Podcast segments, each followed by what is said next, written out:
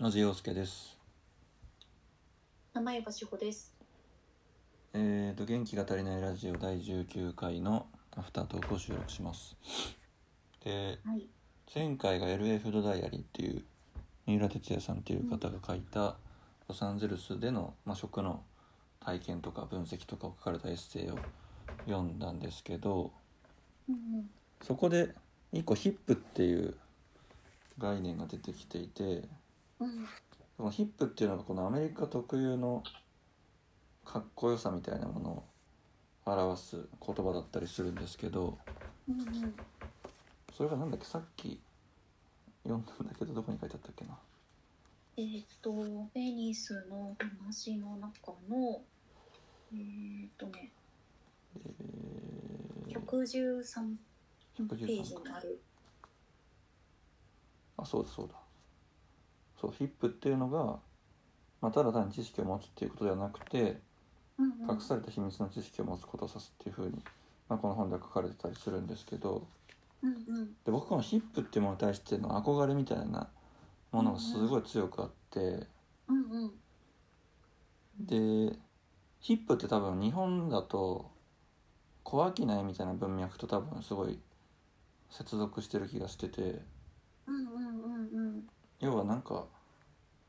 いろいろこうなんて言うんだろうな自分自分たち特有のこう知識体系みたいなものがあってでその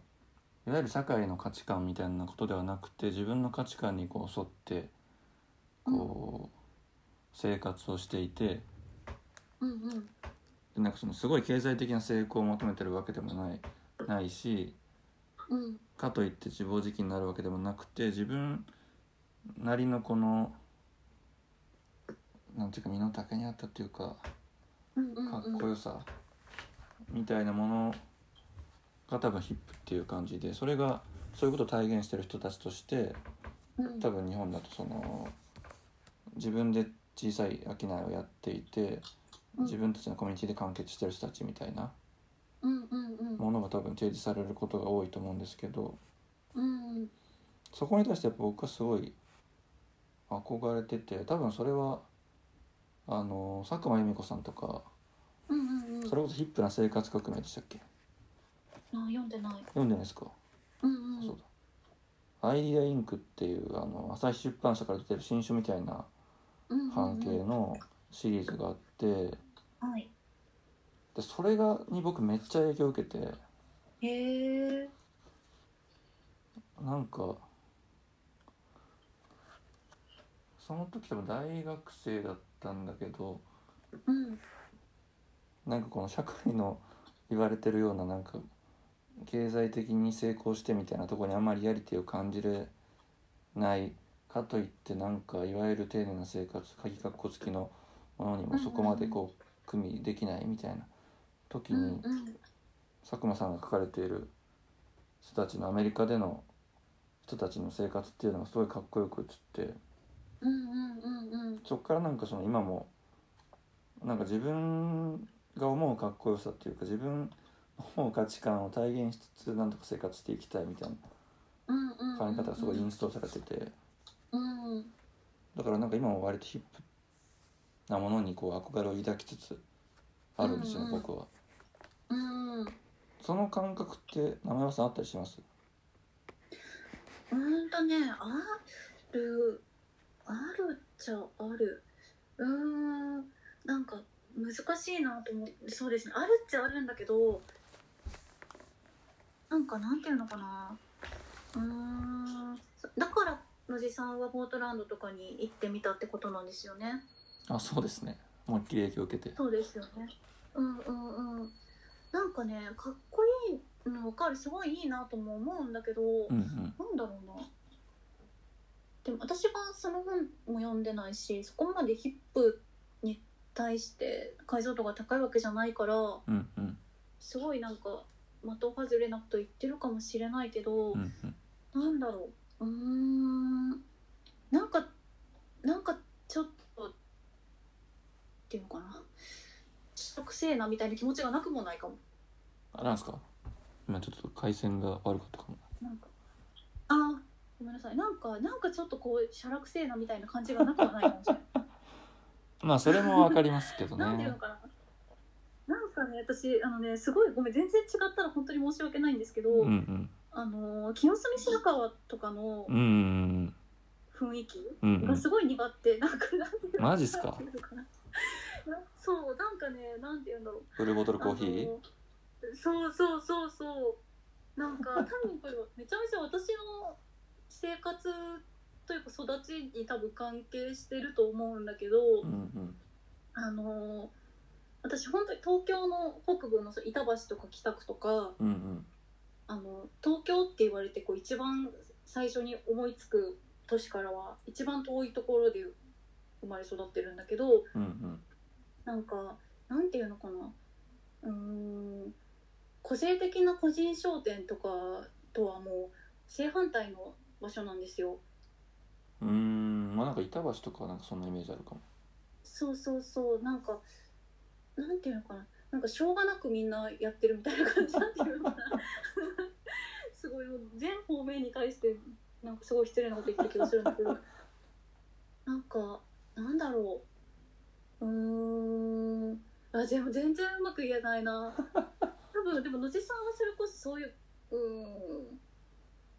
清澄的な雰囲気とか嫌いじゃないでしょ全然嫌いじゃないしいやそうですよねそうですよねなんならブルーボトルコーヒーとか僕そのそれこそさっき言いましたけどニューヨーク行った時にうん飲んでうんすごいうまいしめっちゃいやあいやの人もともと確かクラリネット奏者かなんかで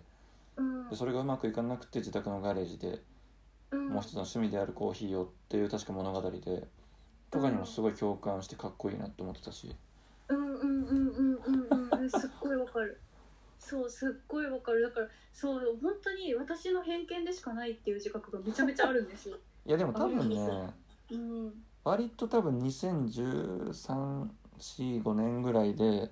うんヒップみたいなものが一気に日本にこう多分輸入されてうんでポパイとかそれこそねそういうものが多分ね支援してたような気がするんですよねそういう価値観を。うんうんうんうんうんでそれは僕は普通に真に受けたんだけどうんうん逆になんかけって思う人がいてもおかしくない気はするなんかねなんそうだなあのおしゃれなうんうん古着屋さんとかに入った時の、うんあのなんか特権性に支えられたこう排他的な雰囲気ってあるじゃないですかうんうんうんなんか結構そういうの私清澄白河とかすごい感じちゃうんだよなでも自分がそういう自虐的なマインドで言ってるからそうなのかもしれないいやでもなんかわかるんですよねそのアメリカ行ってた時はすごいかっこよくう映るけどなでもんでもすごい野地さんがおっしゃってることもすごいわかるしなんかねあのなんだろうな下北のボーナストラックとかうんうんもうすごくいい場所だなって思ううんうん思うし思うんだけどなんか自分はあの中にいてもリラックスはできないみたいな気持ちがうんまあまあそれはわかるかもななんなんていうのかなんかそううーんなんかおしゃれさにこう気持ちが追いつかないとかではなく、うんうんなんかなんていうのかななうーんあでもちゃんと言語化できてないのにこんな漠然としゃらくせえとかいうのマジで申し訳ない いやいやでもなんかそのコミュニティから漂ううんその排他的な雰囲気みたいなのももしかしたらあるのかもしれないけどうーん何なんでしょうねでもこの感覚の正体はで僕は結構そのヒップって言った時のそのないんだったら自分で作ればいいっていうかうんその DIY っぽい考え方とか生き方にすいごい希望を多分受け取ってるんでうんうんうんうんそうですねうんなんか野地さんがその行かれたお店とか、んうん食べ物屋さんとかでなんかすごいそういうヒップさを感じた場所ってあったりしますか、でもやっぱり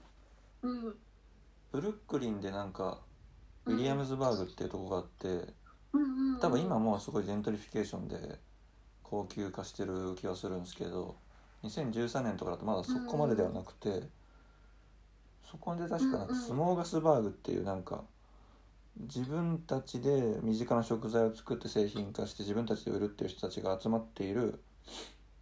なんかフリーマーケットっていうかイベントみたいな毎週土曜日に行われるみたいなイベントがあって、うんうんうんうんそこになんか例えば自分で野菜から作ってピクルスかっこいいパッケージに入ってピクルス売ってたりとかうんうんうんなんかジャーキー作ってたりとかまあブルーボトルコーヒーもまあそういう文脈でしたけど、うんうんそこにすごいヒップな感じは感じましたけどねでそれ普通にかっこいいなっていううんうんうんあなるほどないいななんかうんちらっと思ったのは、うんそうなんか多分そのすごくいい時期にのりさんが行かれてたんだろうなって気もするし、うんうんなんかちょっと間違えるとそのなんだろうジェントリジェントリフィケーションとすごい相性がいいというかうんうんなんか権力に絡め取られやすい立ち位置にいるまおあそうで店すとねかも結構あるなって感じが若干うーってなっちゃうのかもしれない。確かになでももちろんねそういうとことは全然違ったお店もたくさんあるのは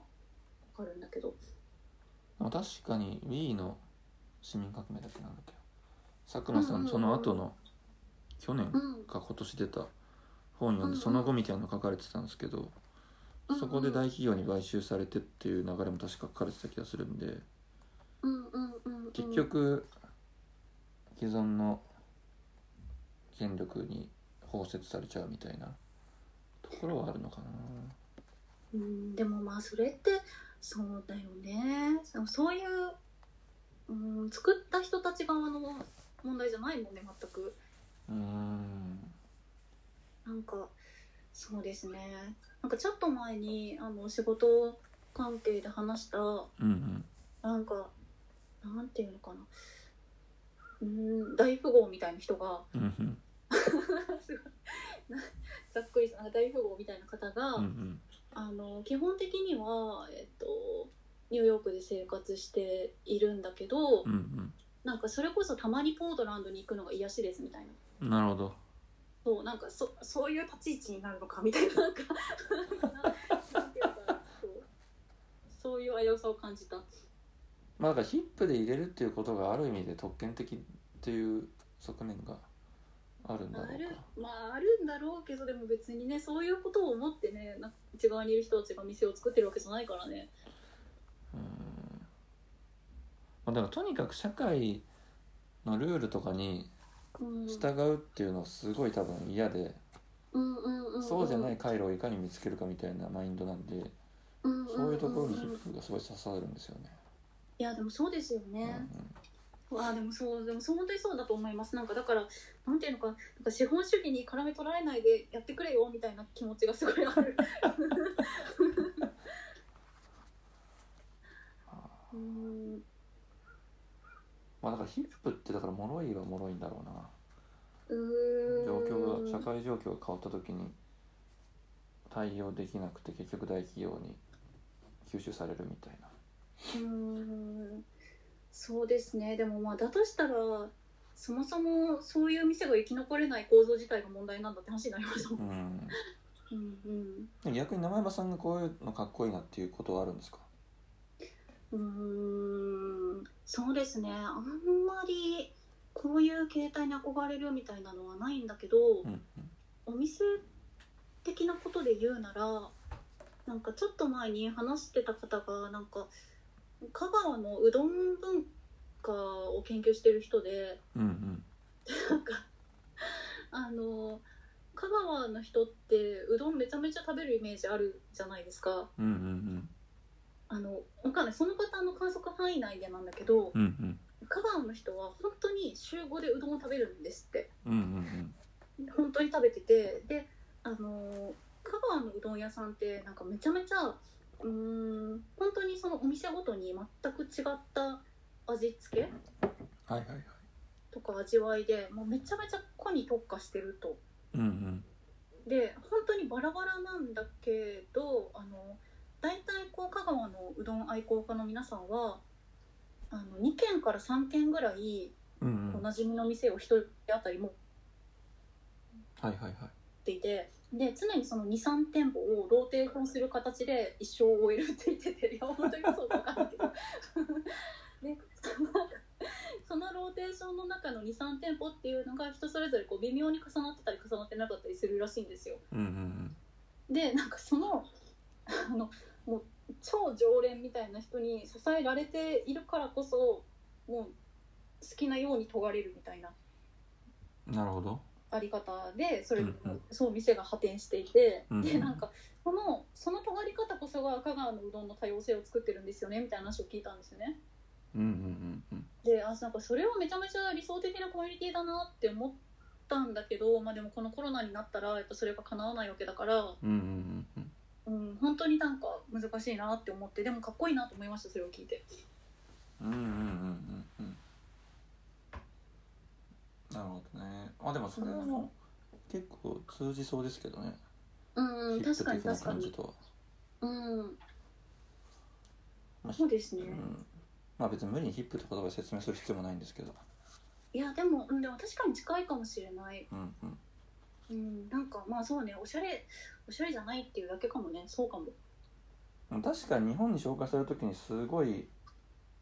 おしゃれでなものとして紹介されたのはあるかもブルックリンカルチャーみたいなものがうんうんうんうんそうかでも実際に、まあ、そういうめちゃめちゃ全部がおしゃれっていう文脈に回収されるものじゃないのかもしれないですねそうですね多分そんな気がするな、うんうんうんそうかじゃあでもそれは本当になんかもう私の偏見だわ いやいやいやいやわかんないそのヒップっていうのは今どれまでどれほど通用してるのかちょっとわかんないですけどうんっていうねうん